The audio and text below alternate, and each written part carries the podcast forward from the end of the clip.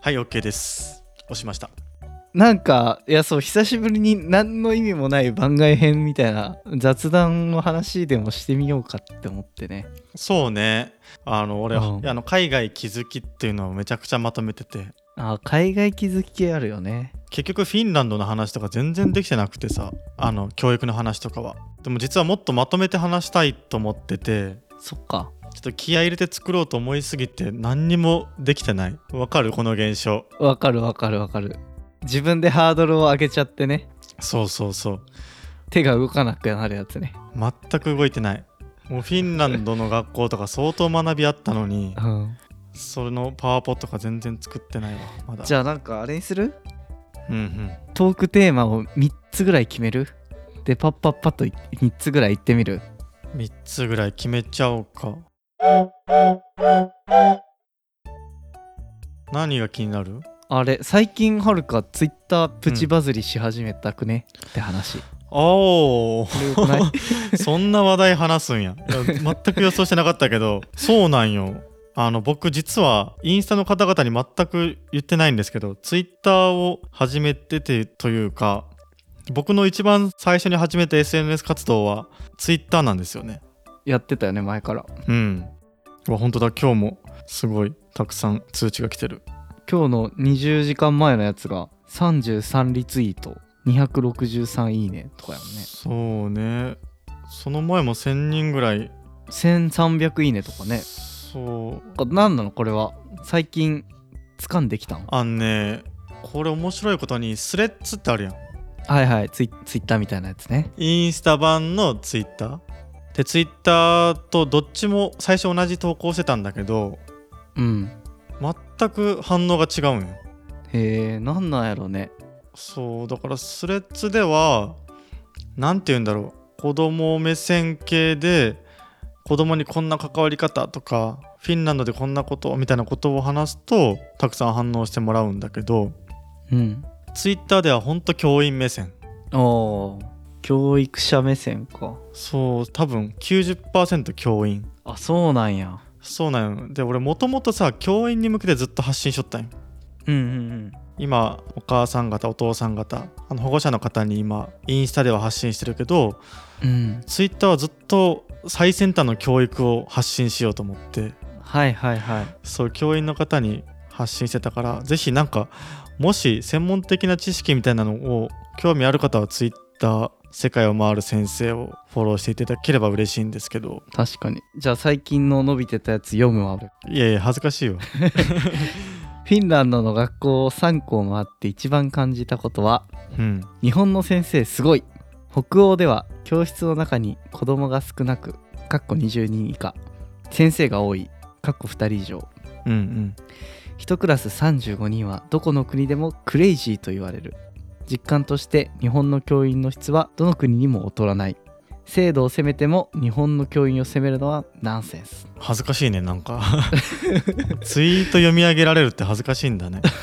これにたくさんね反応いただいてるねそうそうなんかねやっぱ世界の学校に出て一番思ったのが日本の先生スーパーマンすぎるなと思ったんよはいはいあれよね生徒の人数に対して、うん先生の人数が少ないのとやることも多いみたいな感じやったっけそうえていうかね授業のレベルみたいなのはうんどこ見ても日本の授業の研究されてるレベルの方が高いと思ったでもそれ確かにはるかずっとその仮説を持ってたよねずっと言ってるでもねうんその日本の研究はめちゃくちゃ進んでるんだけどうんこれを実践できてる先生があのそんなにはいないと思ううーんそう文科省が言ってる主体的で対話的で深い学びみたいなすごい高尚な目的があるんだけどうんなんかそういうのを実現しようと研究してる先生たちは日本にもたくさんいてなんかそんな授業ばっかりさ見てきたんよ俺ずっと研究会でどうどういうのそれ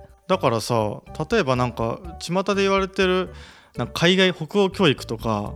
うんフィンランド教育はこうですみたいななんか子供たちが主体的に議論していてみたいなうんで子どもたちの活動が多いですとか子どもたちがテーマを自分で決めて自分で探求していますみたいなこと言うけどうん日本の先生も全然してるって思うし自分も全然してきたっていうのがあるんよねうーんでなんで日本の先生すごいっていう結論に至ったかっていうとうん北欧の先生見てたら教室の中の人数がマジで少ないんよ。うんほんと少ない時に7人とか8人とかででそれもその7人8人は普通に進める子でうん他はどうにしてるかっていうと個別対応とかされてるのよね。他っていうと算数追いつけなくて困っている子とかがうんこう違う教室でゆっくり補習してたりとか先生とマンツーマンでうーんだからもうとにかく手厚い手厚いででそんな中まあ多くても20人ぐらいでで20人ぐらいの中で、まあ、話し合い活動があったり子どもたちの動きのある授業をしてるんだけど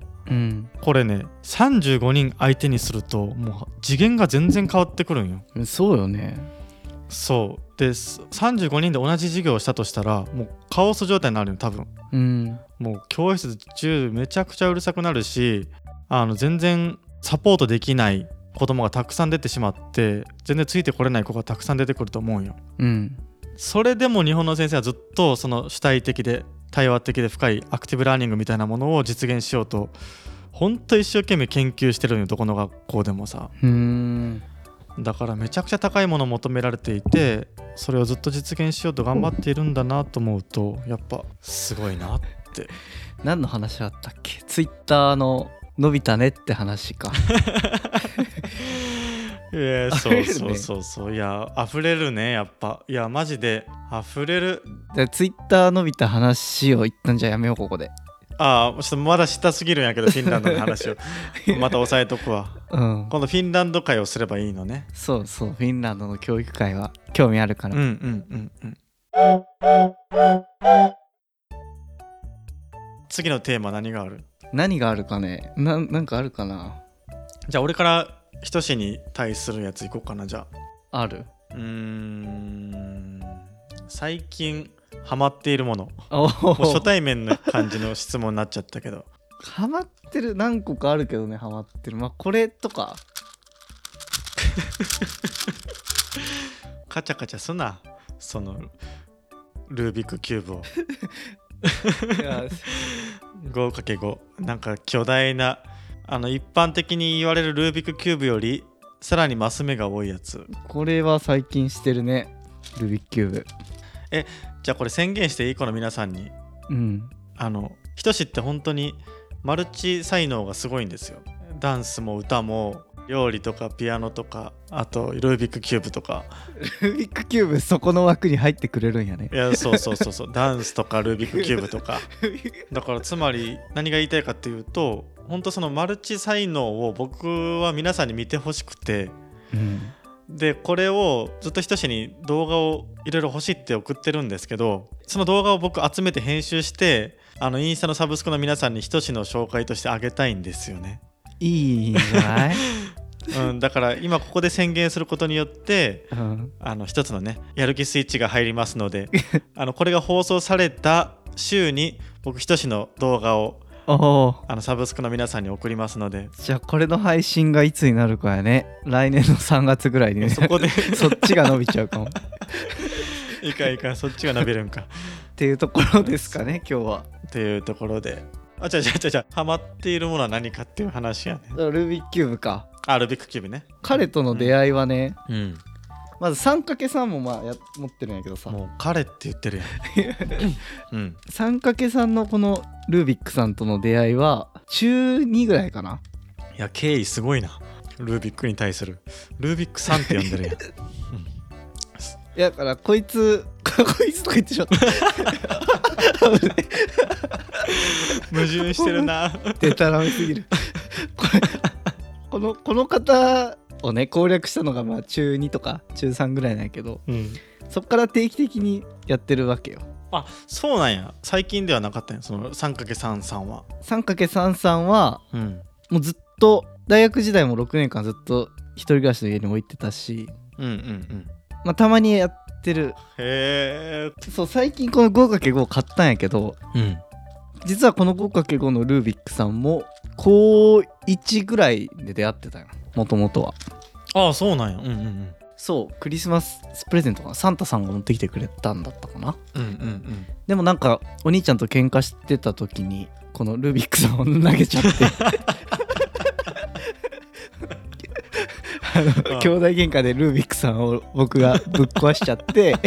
そっから疎遠だったよねそっかその時はねまだ敬意がなかったのかなそうそうそうそう若気の至りというかうんそうね偉大さに気づくのって結構時間かかるもんねうんそれはまだ全然ルービックと呼んでるんだけど さ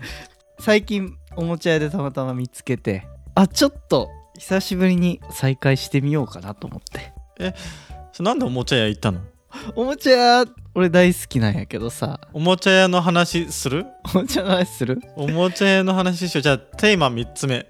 あなぜひとしくんはおもちゃ屋さんに行くのかっていう話でいやこの前さうん土曜日か土日で一日時間あった時におもちゃ屋さん巡りしてきたんよねへえなかなか聞かんけどねその土日時間あったからねおもちゃ屋さん巡りうんうんそのさやっぱ木のおもちゃとかさ可愛いのあるやんあるねとかフィンランドのおもちゃとかさああるあるそういうの売ってるお店があってさそういうのを見るの好きなんよへえでそれに1日に6店舗ぐらい回ってさ あ1日6店 舗そうそう6店舗回ってこう店員さんとしおしゃべりしてうんっていう日があるんやけどさああそうなんだねいいね全然心に響いてなさそうに 「いいね」っていい ねいいねやいやそういいいいと思ういいと思いや例えばね良かったおもちゃで言うとねううん知りたいそれは知りたいよ本当に何があるかな良かったおもちゃで言うとうんあのこうなんだ手で持てるぐらいのうんキューブ状のおもちゃがあって さあのでなんかマス目が 5×5 のいやいやあれあれじゃないのそれはキューブのおもちゃがあってそれはやっぱいいなと思ったよねそれあの方じゃないのそれこれああの方ですえどの方どの方この 5×5 のルービック さんそのカチャカチャって喋らせるのやめてくれん そのルービックキューブが喋ってるみたいにするのやめてくれ ん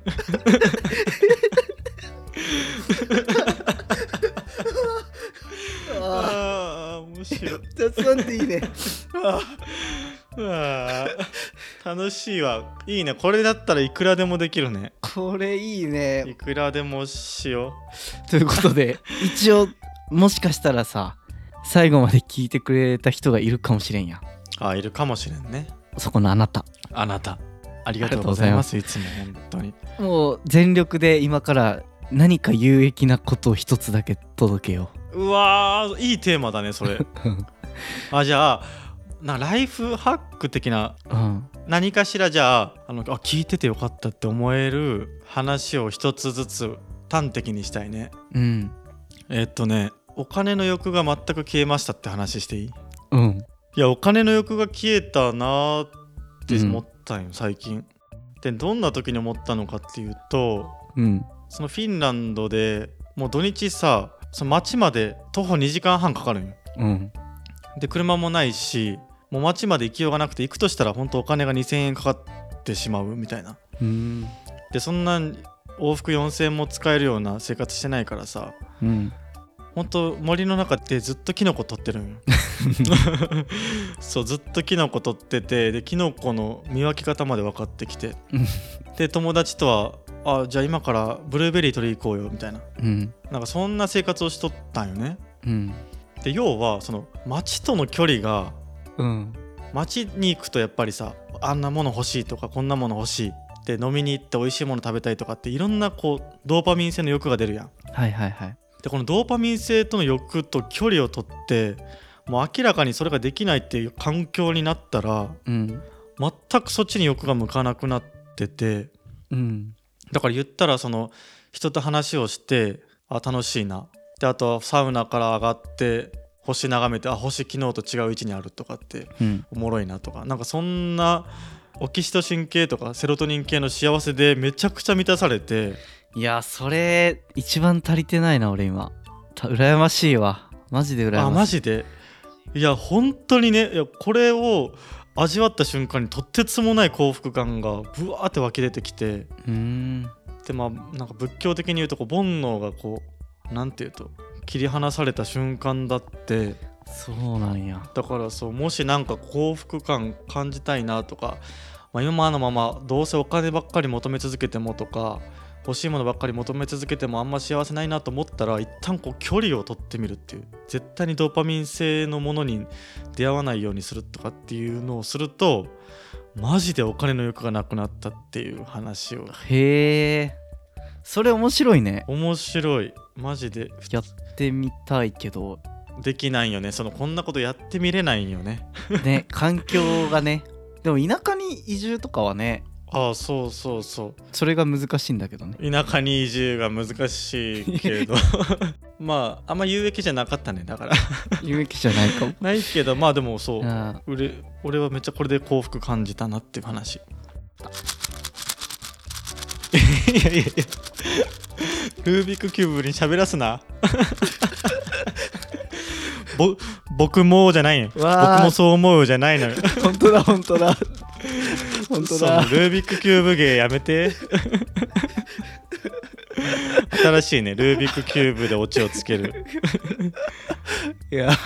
ということかなということではいいやめちゃくちゃ有益だったね有益やったねはいじゃあぜひ海外に移住してオキシトシン生活をするはいありがとうございましたさようならすいませんバイバイ喋ってるやんルービックさんが喋ってるやんありがとうございましたすいませんこんな回でオッケーあ